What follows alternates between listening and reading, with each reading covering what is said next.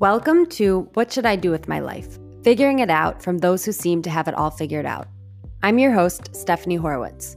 When's the last time you stopped and asked yourself, what am I doing with my life? Why am I doing this? Do I even like this? Join me as we hear the inspiring stories of real people to find out what they did and are doing with their lives. Are they satisfied? Would they have done anything differently?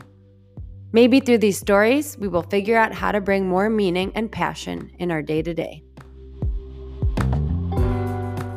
Hello, everyone. I am so excited to share today's episode. I had a great talk with Danny DeVries, who I've known since I was two years old. We're basically family.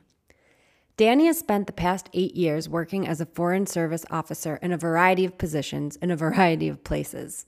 He's been posted in Yemen, Spain, and Jordan, and will soon be moving to Jerusalem. Danny shares about the impact he has made and continues to make through his work as a diplomat, talks about the tough reality of working in a job that can be sometimes high risk, high reward, and discusses some of the perks and challenges of moving to a new country and a new job every couple of years. I feel like we really only scratched the surface. There are so many more questions I have and so much more I want to learn, so we'll probably be hearing again from Danny at some point. It's important to say that this interview does not necessarily reflect the views of the U S government. And with that, here is Danny. Hi, Danny.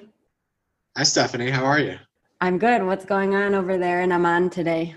Uh, it's just another beautiful day in Amman. Sun is shining. The weather's nice. How long have you been living there? I've been here for just under three years. And uh, unfortunately, my time here is coming to an end. I, I leave in three weeks for my next assignment. All right. So that is a perfect segue just to dive into this conversation. So first of all, I'm really happy to have you here today and hear your story and let you share your story. So let's just do it. In one sentence, can you just tell me what it is that you do? Yeah, I'm a Foreign Service Officer, which means that I am a diplomat working for the U S State Department. And in a sentence, I represent the interests of the American people in foreign policy. So how did you get into this? Like, how did you know this is something you would you wanted to do, that you would be good at? Where did this begin? Yeah, so I think first you have to understand a little bit about the way that somebody becomes a Foreign Service Officer. And it's through a series of tests. First, they changed the order a little bit, but when I took it, first you had to do a computer, like an online computer test, and then you wrote a series of essays. And if you passed the computer test, then they would evaluate your essays. And if you passed the essays, then you go to Washington for what they call an oral assessment, which is something like a job interview, but a little bit more like a structured game where they assign you uh, scores. Anyway, uh, the day that I applied to take the Foreign Service Officer test, it was two thousand ten. I was living in Detroit with really high unemployment from the financial crisis. I really didn't know exactly what I wanted to do. And I say the day that I applied to join the Foreign Service, I probably applied for ten other jobs that day. I think I, I during this six-month period of unemployment, I probably applied for about two hundred jobs. And the hmm. State Department job was one of the two that came through. And so it really wasn't necessarily that I was pursuing my life's passion, but it was just uh, a job opportunity that came up for me. And in a lot of ways, I feel very fortunate because I could have gone in a different direction. If it had been a different one of the two hundred jobs that I had applied for, my life would have been completely different, and, and God only knows how. But but that, yeah, that's how it worked out for me. I have been interested in international relations for really almost my whole life. I, I always found it more interesting than anything else, not necessarily that I uh, intended to pursue it as a career. But I also was uh, very interested from a young age in public service. You know, my my dad always talks about giving back to your community, and I, I felt that was something that was important to me and something that I wanted to pursue. So while I was applying for the State Department job, I was applying for a lot of other uh, government jobs, civil service jobs that are very different from what I do now in the State Department. But I didn't really know what I was looking for, and I also didn't know how to sort of play the game. There's a very specific way that you can apply for jobs in the federal government. And it's, unfortunately, it's not at all clear to someone from the outside, at least in my experience. It was not at all clear what types of jobs to apply for, how you need to apply. I now that I've spent some time living in Washington and know a lot of people who work in the federal government, I have a better sense of what it takes to apply for these civil service jobs. And I, I really didn't come anywhere close to meeting the requirements because they're looking for certain terms or certain uh, skills that you have to be able to list on the application. Uh, but anyway, the Foreign Service is very different because they look to recruit people from all sorts of different backgrounds with different skill sets and different uh, types of experience and different education levels and backgrounds. And it's really less about your work experience and more about whether or not you can demonstrate that you have the skills they're looking for on, on these three stages of the test. And that's what sort of gave me an advantage, was that I wasn't held back by my lack of, you know, maybe I didn't have veterans preference points that helped in getting uh, civil service jobs. I didn't have a master's degree, but, but those things don't really apply in the same way when you try to join the Foreign Service. So I think it was uh, a unique type of testing and a unique way of bringing in new people, and that really played to my advantage. So crazy. Uh, everything you just said and your whole situation, and I'm excited to unpack it and hear so many of the experiences you've had. It's so crazy that you were just applying for, you said there was a period you applied to what, two hundred jobs, you applied to a bunch that same day, and then look at where it took you. I mean, you've had this crazy journey so far. And also something that stuck out to me that you said, and I was wondering myself, is did you have any mentors or people to talk to, or did you just figure it out on your own? You said it was really complicated, and I was thinking, hmm, did Danny know someone who guided him or told him what to expect? It's a good question, because I've since come to know so many people in the Foreign Service who had that that sort of in. And it, it's not necessarily that an in really gets you in, because, you know, we can't offer, we, we have internships, but it's not like if you know somebody who works in a law firm, they can get you a job at that law firm. Just because I know somebody, I couldn't get them an internship at this embassy. I mean, it just really doesn't right. work that way.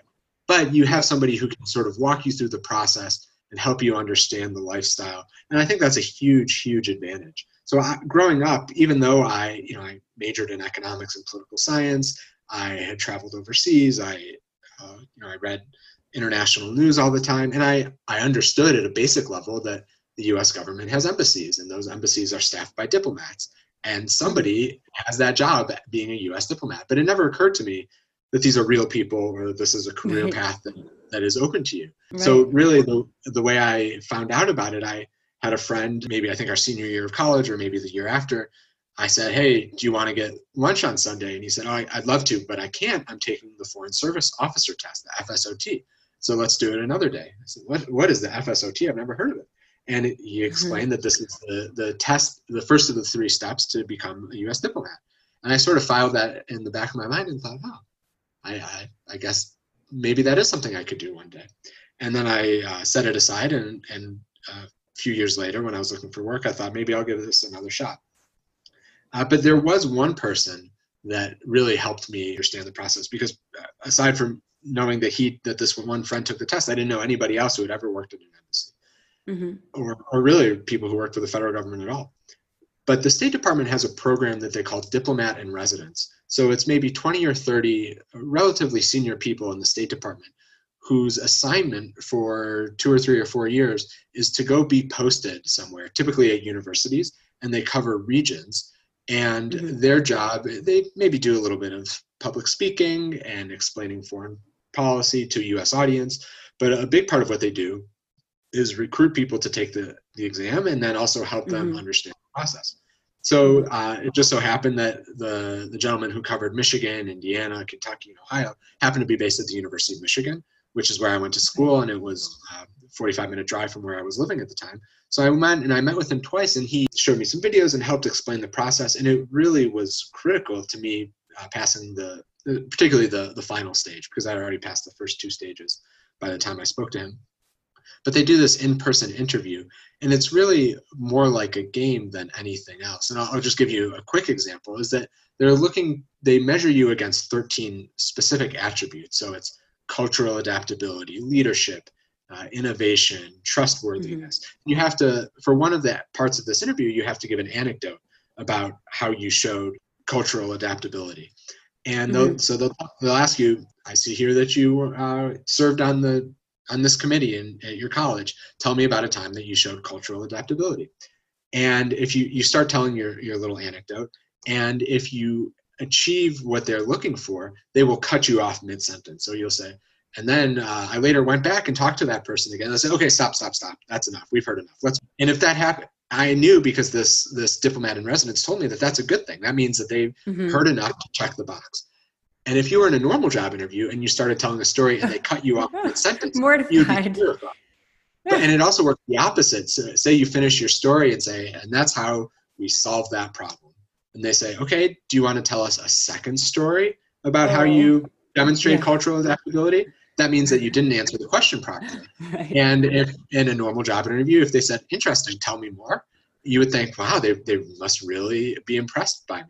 But in fact, it's the opposite. They, they're trying to give you a second shot because you didn't you didn't prove it the first time. And all this is to say that it's just a, a very unique process. So I would say that if anyone out there is considering a career in the Foreign Service, it uh, really is worthwhile to contact these diplomats in residence and find the one nearest to you, or you, I'm sure you can connect by email. But I'm always amazed that there are people out there who pass the test without having spoken to, to the diplomat in residence. And I should say that there are other um, sort of meetup groups, particularly in the Washington, D C area, but also other big cities, where other people who are looking to pass the test will, will join up together and compare notes and practice together. Mm-hmm. There's also online groups, which I, I didn't really know about until later on in the process. It's a, it's a whole other world. I mean, how would you know about it? You know, I'm wondering if you could just talk a bit about the different posts you were at. I know you've been hopping around the world the past several years. So can you share a bit about where you've been and what you've been doing? Yeah, sure. So I started at the State Department in two thousand twelve. I did about uh, ten months in Washington. So that was part orientation. And then I did uh, about six months of learning Arabic. And then I, with that Arabic, I went to Yemen, where I worked as the economic and commercial officer. So I was the one covering all economic issues and supporting U S businesses looking to uh, invest and export to Yemen. So I did that for two years. Uh, during that time, I was evacuated twice because of security threats. And then I also got to spend about uh, six months working in Washington. So I got to understand uh, the Washington perspective, because that's a big part of the Foreign Service. So I, I went to work in our headquarters in Washington for about six months. And then I studied Spanish and did something totally different. I worked as a consular officer in Madrid.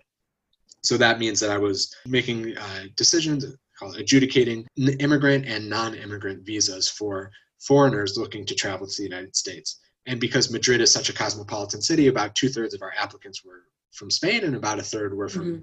uh, every other country around the world. We had applicants from one hundred sixty-one countries uh, during the, the two years that I was there.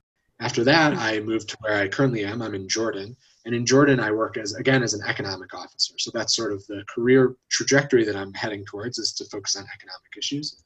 And I've been here for three years. I mainly focus on energy issues, but also some financial issues. And I'm leaving here in three weeks, and I'm going to move to Jerusalem. In Jerusalem, I'm going to be the assistant information officer. And that primarily means uh, dealing with the press, but also running our Are pretty uh, well-developed social media accounts and our outreach to the Palestinian community. So we have about three hundred thousand Facebook followers. We, we're active on Instagram and Twitter, and maybe even going to get started on Snapchat. And I'm only actually going to do that for one year. And then after that, I'm going to move to Tel Aviv, where I'm going to work at what we call our embassy branch office, which is under the embassy in Jerusalem. And I'm going to, again, work on economic issues. So crazy. You say this so casually. Like, do you have any idea what you just said? First of all, how many languages? Do you, you just said it so nonchalantly, as if it's like, this is what everyone does. Guess what? It ain't, but it's amazing. What? You know, I surround myself now with people who, for whom this is, is totally normal. And maybe only living in five countries makes me sound like I've, uh, You know, like so a rookie. Yeah, like a rookie, so inexperienced in the world. But also, you know, I, you meet, the Foreign Service tends to attract a lot of people who come from uh, diverse backgrounds. So there's a lot of people, I, I don't have data to back this up, but it seems like there are a lot of people who are immigrants themselves, or whose parents mm-hmm. are immigrants, or who grew up overseas. I think you see fewer cases of people like myself who are born in the United States, whose parent, I mean, not, actually, I'm sure it's by far the majority, but people who are uh, born in the U S, whose parents are born in the U S, who live their mm-hmm. whole lives in the United States. Mm-hmm. You, you see a lot of people like that, but you also see um, people who come from these really unique backgrounds. And I think the State Department attracts a lot of people like that. So for me, having grown up in uh, Southeast Michigan, in Metro Detroit my whole life, And it really sometimes feels like uh, I'm I'm one of the, the least well-traveled. But then I go back home to, the, to Michigan, and it does feel like I live a very unique lifestyle that is uh, different from a lot of the people I grew up with in, in Metro Detroit.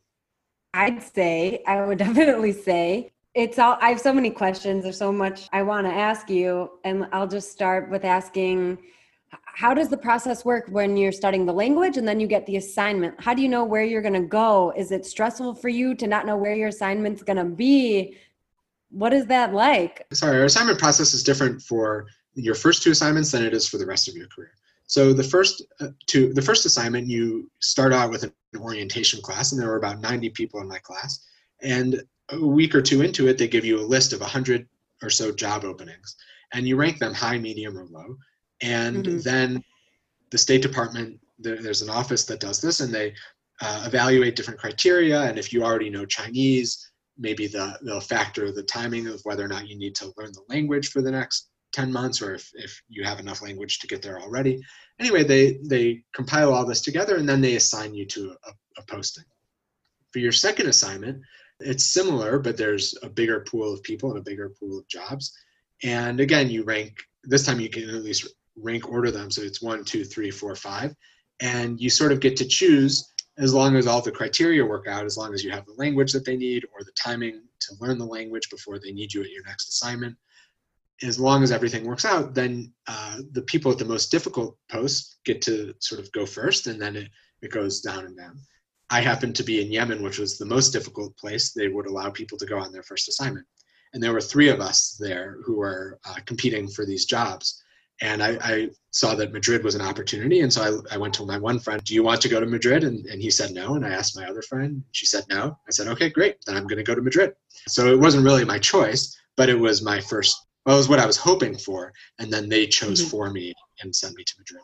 But every subsequent job is really like applying for any other job. You mm-hmm. write a resume, a cover letter. Uh, so sorry, there's a list of job openings that, that comes out, and it's maybe six hundred jobs in my sort of career field at my rank, and I can bid on any one of those jobs. Uh, but it also, if I have the language that they need, or if I have enough time in my schedule to learn the language, because they, the State Department will train you and, and typically in languages if you don't have the, the language ability yet for that assignment.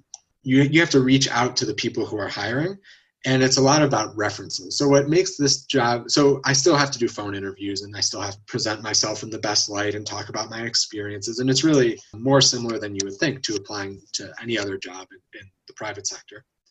But what's different is that in the State Department, there's only about eight thousand foreign, what we call Foreign Service Officer generalists. So that's the career field that I'm in. There's eight thousand of us, which is is too many to ever know a good chunk of them personally, but it's small enough that you tend to be at least one, at most two or three degrees of separation away from whoever is going to make the hiring decision.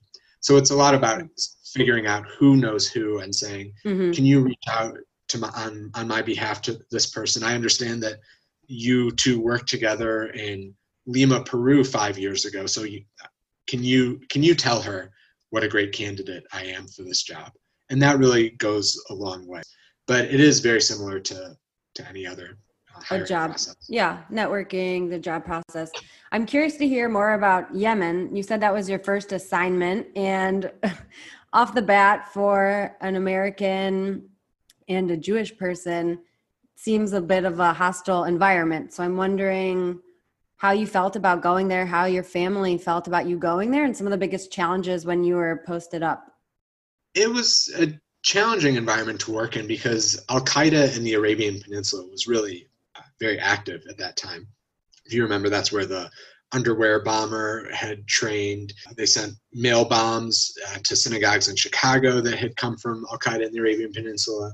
And they really were um, a, a big threat to the United States. And that's uh, the big reason why I wanted to go there, was because I want I wanted to be in a place where I could feel like I'm making a difference in an issue that really matters. And not to disparage the issues, the important issues that my colleagues work on all around the world, but I really wanted to be in a place where, you know, the country and U S foreign policy is in the headlines and matters to, to our most senior leaders in Washington. So it felt uh, rewarding to know that in some president was, was following the issues that I was working on. And that is what enabled me or gave me the confidence to, to get through the difficult time in working there. We have a tremendous uh, security support system. So I would never feel comfortable going to a place like that and uh, just being on my own, but we would always travel in armored vehicles, and we had armed guards with us. And you know, our, the places we would go outside of the embassy were always scoped out in advance. So, so in some sense, it, it felt fairly secure. But it's, on the other hand, we knew that Al-Qaeda was uh, targeting us and would take advantage of any opportunity that they had to, to really come get us. Uh, the, another threat emerged while I was there, which was the, the Houthi group, which took over Sana'a, which which was the cause of my, Sana'a's the capital. And that, that was the cause of the second time that I was evacuated from Yemen. But I always tried to keep uh, an attitude, you know, two things in my mind that, that kept me going. One was that the the work was important. So I I sort of compare it to skydiving. You can be afraid of skydiving, but there's not, you don't need to do it. But I did feel like we needed to be doing the work we were doing in Yemen, because the only way to defeat terrorism is to create stable democratic institutions and economic growth and job opportunities and hope and trust in the system. And this was after the Arab Spring, when they were going through a national dialogue process and a reconciliation process. And I wanted to be a part of that, because that's that's the only way that you can uh, eliminate the terrorist threat to the United States, is by create, changing the conditions on the ground. So I really believed wholeheartedly in the mission. And the other thing that I kept in mind to, that I think kept me safe was to to be a little bit scared all the time. I think if you are, if if you pretend like there's no risk, then you you become too cavalier, and that mm-hmm. puts you. And similarly, if you're terrified all the time, then you're not thinking straight and you're not making good decisions. So I always tried to think, is this safe? What are the risks that I'm taking on? What could go wrong? And if it does, how am I going to get out of the situation? So people ask me all the time, oh, you lived in Yemen, were you scared? Yeah, I, I was absolutely scared. Uh, but I think I was scared in a healthy, productive way that uh, was both important for my mental sanity, but also for my physical safety. I think it, it helped keep me uh, protected. To me, and probably a lot of people, it sounds very brave and fearless. And obviously the attitude is, and everything you're saying make a lot of sense as to how you carried yourself there, how, what motivated you. It was very meaningful for you, but why do you think that you're so brave? Like, really, a lot of people would not have done that. Why do you think you thought, oh, I can just go and do this and it'll be okay no matter what? I think I've always had, uh,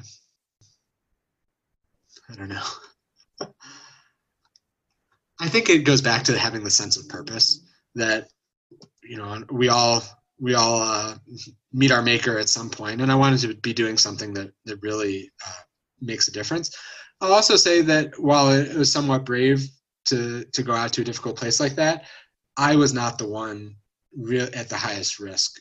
A lot of that goes mm-hmm. to our security personnel, servicemen and women who were really out there with ready to protect us. A lot of it came down to our Yemeni staff. I mean, they're the ones who are really at highest risk uh, because the United States is so unpopular. I work I I work most closely with two Yemeni guys who were so dedicated to what we were doing because they, they believed that the U S had the Yemeni people's best interests in mind. So when we would push for reforms or changes, they, these were changes that were going to help their countrymen. And so they really believed in what they did. But they would go home and not, and they, they didn't tell their families where they worked. Their closest friends had no idea that they worked at the U S Embassy. And so that to me is bravery. We lived in a compound that was so well protected, but my Yemeni colleagues would go home every day and just be on their own. And unfortunately, a lot of them died. You know, I mentioned that we had been victims of attacks by Al-Qaeda. Um, the previous attacks, no no American uh, diplomats or embassy personnel were killed, but unfortunately, uh, several of our local staff lost their lives. And that's the risk that they take on. So I think they're they're the brave ones keeping us safe. There was always the security wow. protocol was that if, if something goes wrong, they sound the alarm. My job was to get to the, the safe place as quickly as possible, which is, you know, behind all the heavy doors and the walls and the bulletproof glass. But it was somebody else's job was to go and confront the threat. And so I think they're they're the ones who really uh, uh, took on the, the risk. Hmm. That's so crazy. I can't imagine. What is it like engaging with all different kinds of cultures? Are there, do you have any big lessons or big things that you learned? Did you have culture shock? And I also want to follow up and ask, what is it like to not necessarily be settled, to know that you're going to lift up in another two years? How do you make friends? Do you even try to put down roots? What is that like? One of the, I, I like moving to different places. One of the things that has sort of surprised me about this job, which is probably a, a personal failing as much as anything else, is that it's really more challenging than I thought it would be to uh, to get deep into the culture of a place. Before I backpacking, so I spent five months living in Nepal as a volunteer and then traveling around South Asia and Southeast Asia and, and a little bit around the Middle East. And I really enjoyed the chance to to spend time with as many people from the local culture as I could and, and try to to dive into it. You know, I find working at embassies, my closest friends by far are the Americans that I work with at the embassy. And then I'm also friends with the local staff, so the, the Yemenis or the Spaniards or the Jordanians that work with us at the U S Embassy. But I sort of had it in my head that when, when I first started, I wasn't going to be like everyone else, all the other diplomats, you know, in their own little communities, but I was really going to go out and only hang out with uh, local friends. And you know, unfortunately, I never really achieved that. I think a big part of that is because people like to spend time with the people they know well. You know, I saw Spaniards in particular. I'd go out with, with some of my Spanish colleagues, and, and their friends would be around, and I'd say, oh, how do you know uh, Marisela? And so we went to elementary school, and how do you know her? Mm-hmm. Middle school, elementary school, mm-hmm. elementary school. And some, some people would be friends from university, and that was it. I found it harder than I expected to make friends within the local community. But the other nice thing is that because the Americans are so used to moving around, uh, uprooting themselves from their communities, there really is a great, uh, everyone, all the Americans are always so welcoming and, and so eager to make new friends and socialize together and also go on adventures, travel together, explore the country together, go to new restaurants. So that has been the biggest part of my community. So I, I, I wish that I had really spent more uh, time and energy trying to break out of that bubble a little bit. But, uh, you know, I think it's, uh, thankfully, part of the reason why maybe I stay in that bubble is because uh, the, the, the Americans and, and local staff in that bubble are always so kind and generous and welcoming when you come to a new place. And there's a lot of common ground. You're going through these experiences together. I mean, that's a huge way that people connect. You are not alone there in Jordan, Danny. You are with Courtney, your wife, and you recently had a baby. Mazel tov. Just curious to hear, how did you meet Courtney, and was she open to this kind of lifestyle? What was her background? Your lifestyle is very alternative compared to most people who don't switch countries every couple of years. So Courtney and I met, be, it was actually because of the second time I was evacuated from Yemen. I had worked with a woman from the U S Agency for International Development, U S A I D. So that's sort of like a sister agency to the State Department, but they we focus on foreign policy writ large, and U S A I D looks at development projects that they can do to help countries achieve self-reliance through promoting democracy or women's rights, job creation, really bringing countries up the development ladder. So anyway, I worked with a woman in Yemen, and I hadn't seen her for a while when we were back, both back in Washington, so we made plans to get together. And uh, we got to the bar where we were meeting up, and she said, oh, by the way, I hope you don't mind, but I invited a friend from work to join. And I said, okay, well, or I thought I kind of only wanted to hang out with you tonight and catch up with you, but whatever, it's too late now. And about five minutes later, I saw Courtney walk into the bar, and I thought, oh, who is this? And she came Uh-oh. and sat down, and uh, uh, the rest is history. I later found out, actually much later, that the friend had told Courtney, you should come and meet my friend Danny. He's a nice guy. I think you'd hit it off. I think you'd like to go out with him.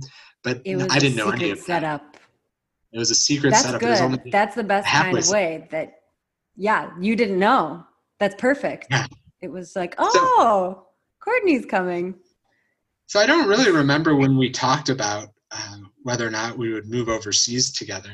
But first of all, she came into it knowing uh, that I was already a Foreign Service Officer, knowing that I was already overseas and, and that this was the lifestyle I was pursuing. So uh, this was no surprise to her. But she also knew a lot about what this life looked like.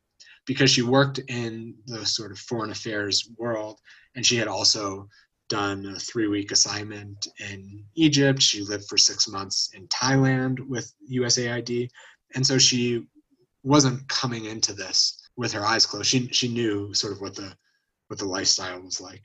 Do you see this as something that's going to be your lifestyle f- until you retire? You know, it's a good question. Uh, a lot. I think it's healthy to only take it one assignment at a time. So far, I re- I've really enjoyed it. I've been doing this for eight years now, and I think it always creates new challenges, uh, new opportunities. One thing that I like about this job is that I think there's sort of this millennial trend of hopping from job to job. And they say the mm-hmm. average person, you know, before they're thirty does seven jobs. What's nice about this mm-hmm. career is that you can have that type of hopping around within the same career. And you don't have to start over from scratch every time. And you don't have to uh, try to, to break into a new field every time, because it's all, the path is sort of set for you to do this. So will I keep doing this until I retire? We have mandatory retirement at sixty-five. Ooh. Or, you know, a lot of people, I think for a lot of people in the Foreign Service, the end goal is to become an ambassador. So people ask, are you going to go until you become mm-hmm. an ambassador? And the truth is, I, I really don't know. I think it's far too soon to say. I'm just going to take it one assignment at a time.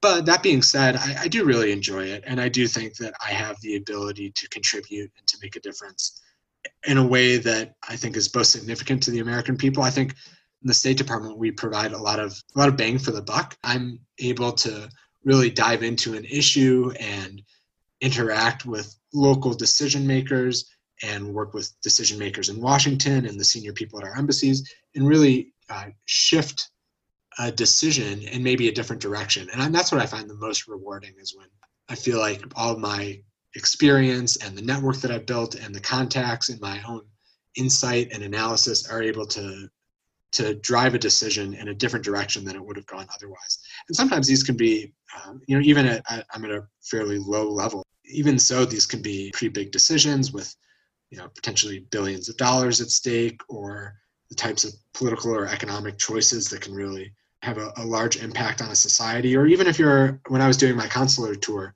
in Yemen, sorry, in Spain, I was able to make decisions about whether or not somebody could come to the United States that would really affect the rest of their lives.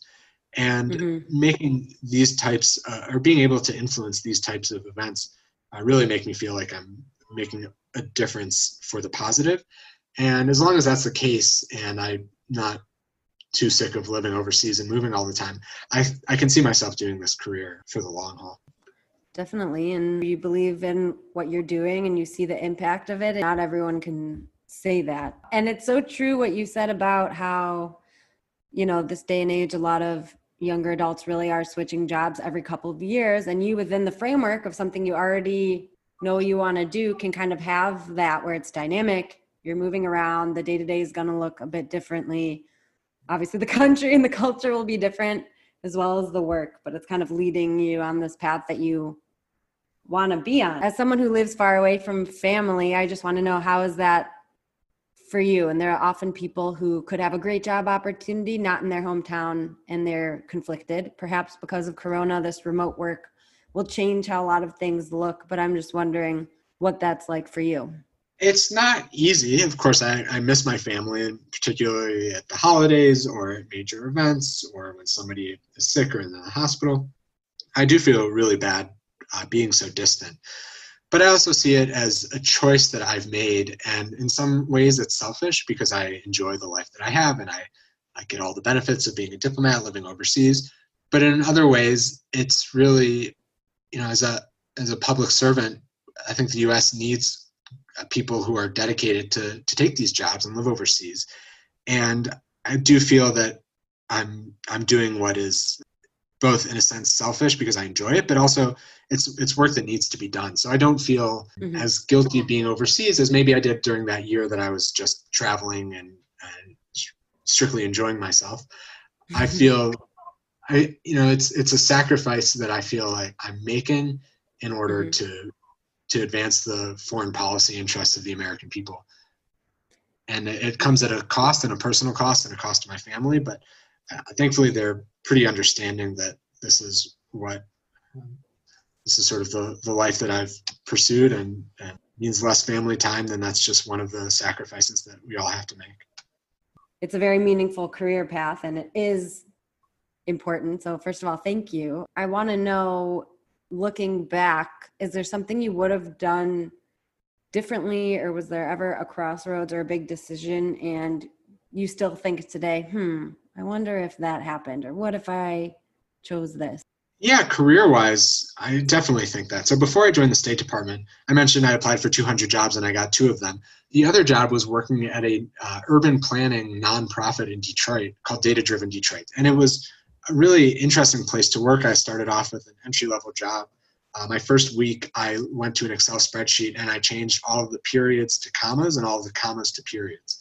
And that's what I did for a week. I still think that's the reason I I wear glasses when I use the computers, because I was staring at this Excel spreadsheet for forty hours.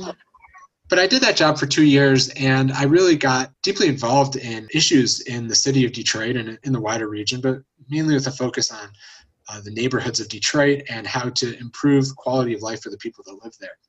And the the day that I got that job was also the day that I passed the final of the three stages of the State Department exam. And I thought, maybe I should turn down this job, because I'm I'm sure the I still need to do my security clearance and my medical clearance and wait on the registry to be hired. And I I thought, I don't want to to start this job and then quit in six weeks when the State Department thing comes through. However, it took an additional two years for all of those other steps to come through. There was a hiring federal hiring freeze. The security clearance took longer than I expected. So I ended up working in this, this nonprofit in Detroit for two years. And while I was there in the state, I sort of put the State Department job in the back of my mind. And I wanted to get more and more involved in life in Detroit. And I sort of had a vision for what that would look like for myself. Um, you know, buying a, a place and, you know, maybe finding different ways to get involved in the Detroit community. And then all at once, I got one day I got an email saying, "Congratulations! You, we'd like to hire you, and you're starting in in, in five weeks. Move to Washington." And all of a sudden, those dreams uh, and plans that I had built for myself became really uprooted.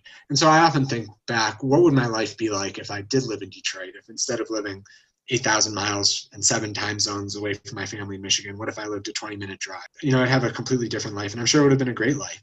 And I I still look back uh, a bit nostalgically, and I also see a lot of my friends and peers and coworkers who are uh, now eight years later doing amazing things um, with their lives, either in Detroit or elsewhere. And, and I think, you know, that I could have had a great life like that too, had I uh, chosen that path, but I didn't. Mm-hmm. And so I, I, I look, I, I wouldn't say that I regret it at all, because I, I love the path that I'm on, and, and frankly, I it's within my power to to get off this path if I if I didn't want to be on it.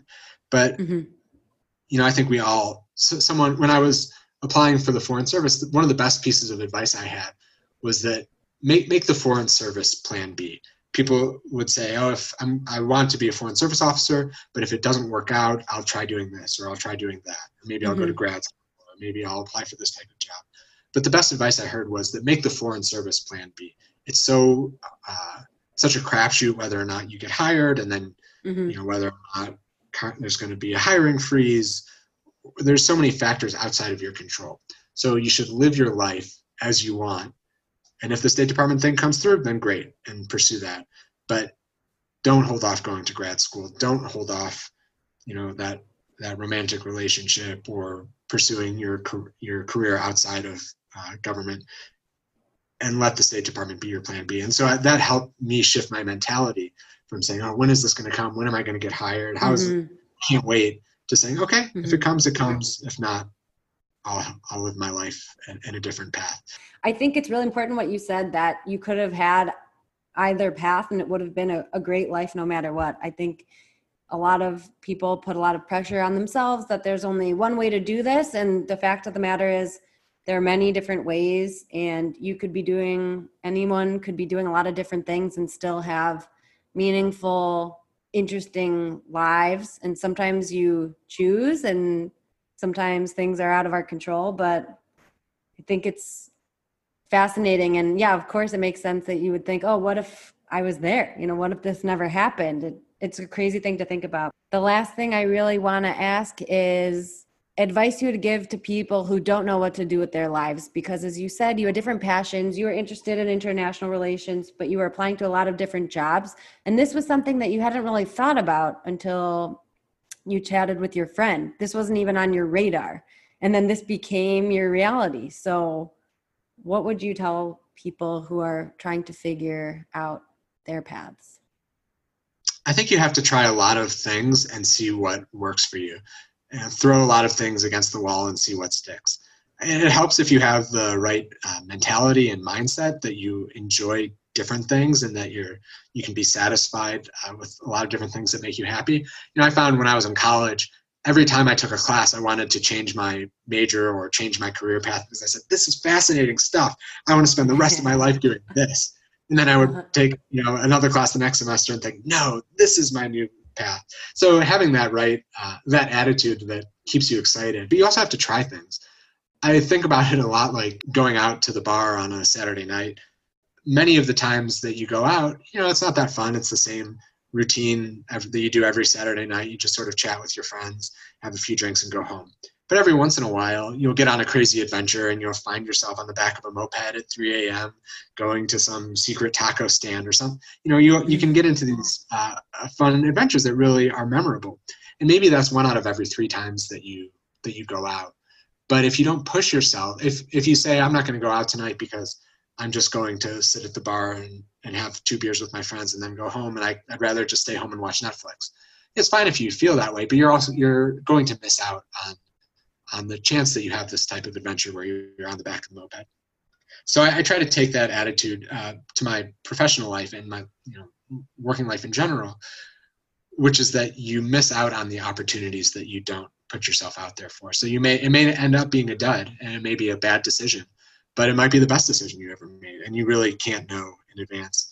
But if you if you predetermine what's uh, what's worth it and what's not, and what's going to be a great decision and what, and what you predict is, is not going to be a great decision, then you're limiting yourself and you, you're uh, putting yourself in, in too narrow of a path.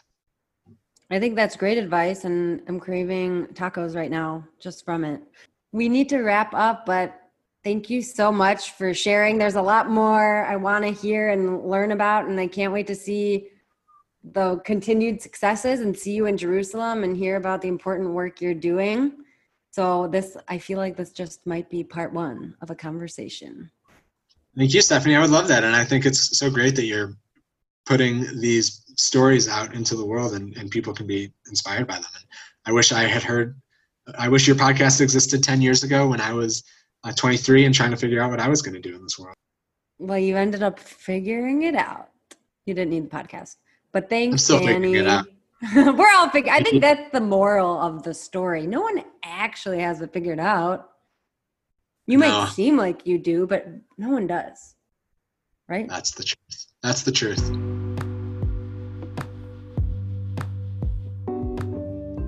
Hi, all. I hope you enjoyed the episode. There were a few things that really stuck out to me with my talk with Danny. First of all, the fact that the plan might not happen right away. For Danny, he waited two years before it worked out and he got an offer from the State Department. I think it just shows that sometimes you have to be patient. It might not happen right away.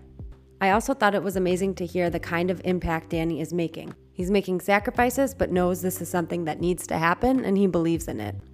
I think that kind of passion is something we are all looking for, and we might not find it in a conventional career route. We should keep our minds open and be open to different kinds of opportunities and see where they take us.